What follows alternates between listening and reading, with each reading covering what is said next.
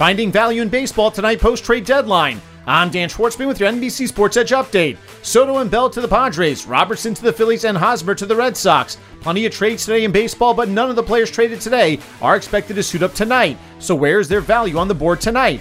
One player not necessarily new to his team, but who probably needs to reintroduce himself to his teammates is Jacob DeGrom of the Mets. He is starting tonight for the first time in over a year. New York is in our nation's capital to face the Nationals, minus Juan Soto and minus Josh Bell. As a result, the Mets are laying $2 on the run line. Meanwhile, the other team in New York, the Yankees, winners of four of their last five, host the Seattle Mariners, losers of four of their last five, and without Julio Rodriguez. New York is getting a buck 20 on the run line. The over-under is set at 8.5. Two other teams heading in opposite directions who face off tonight are the Toronto Blue Jays and the Tampa Bay Rays. The Jays have won 8 of their last 10 while the Rays have lost 7 of their last 10. The Jays are laying a buck 40 on the money line at PointsBet. Yesterday, Edge analyst Kenny Ducey defeated eight time winner Howard Bender in the Battle of the Bets. One of the two tickets he cashed was on the Dodgers to defeat the Giants. He likes that play again tonight in game two of their series. Same exact price as last night, same exact situation. We've got the Giants with a bunch of guys out of the order. They're facing a lefty. The numbers are good against lefties, but that doesn't factor in how they've played over the last three months and really how they've played over the last couple of days without Thairo Estrada, Joc Pederson, Brandon Crawford, you name it. This is a team in a bad shape at the plate. Tyler Anderson has had three consecutive scoreless outings, and I think that he rolls tonight.